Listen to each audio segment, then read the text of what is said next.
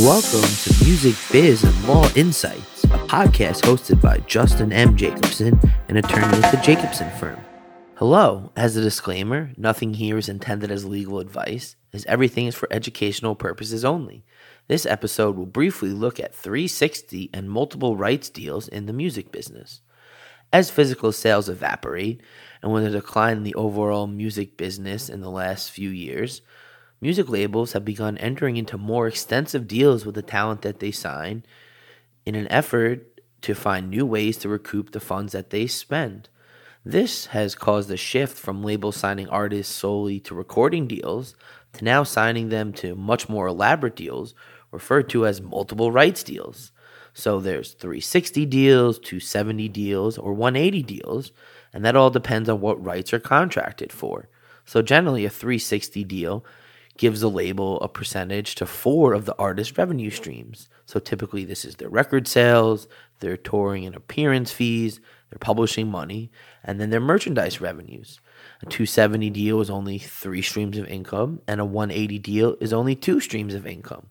While there are many benefits and drawbacks to these multiple rights deals, it's becoming the industry norm for most major entertainment companies and record labels, especially when investing substantial funds in an artist's career, to have these kind of agreements.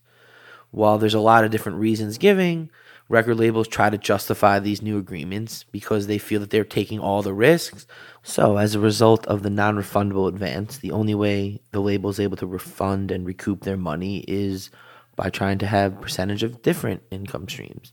Additionally, an artist may usually not be able to afford all of the um, upfront recording costs necessary to create the music. So the studio time, the production, the mixing and mastering. So the label advancing the recording costs is really beneficial to the artist who might not have been able to finish their album without it.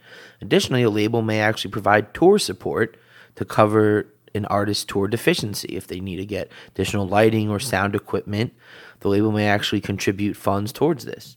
Additionally, a label also spends money to market and promote the music through radio promotional and press and blog outreach.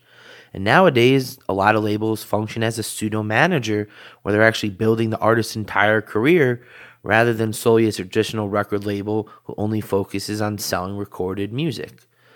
While every 360 deal is different, most of these deals include certain catch all clauses that apply to any collateral or ancillary entertainment activities.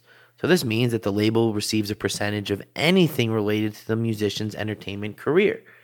So this means they're entitled to a percentage of their recorded music, their CDs, MP3s, streams, merchandise revenues, sponsorship and endorsement fees, movie and TV appearance fees, anything they earn from tour and live performances, as well as their music publishing. Generally, when signing these different deals, an artist usually signs a few separate agreements, which each has a different advance for each agreement.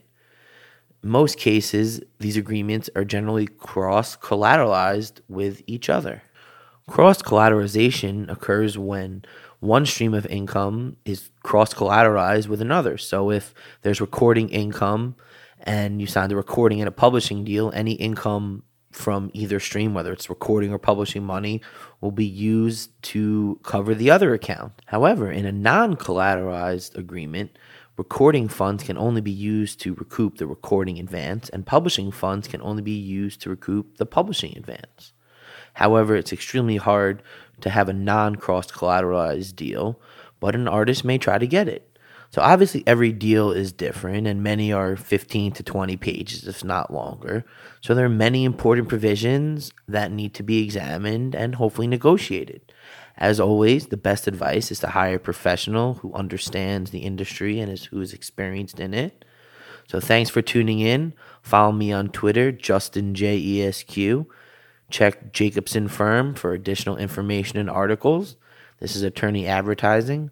Prior results do not guarantee a similar outcome, and as always, everything is for educational purposes only.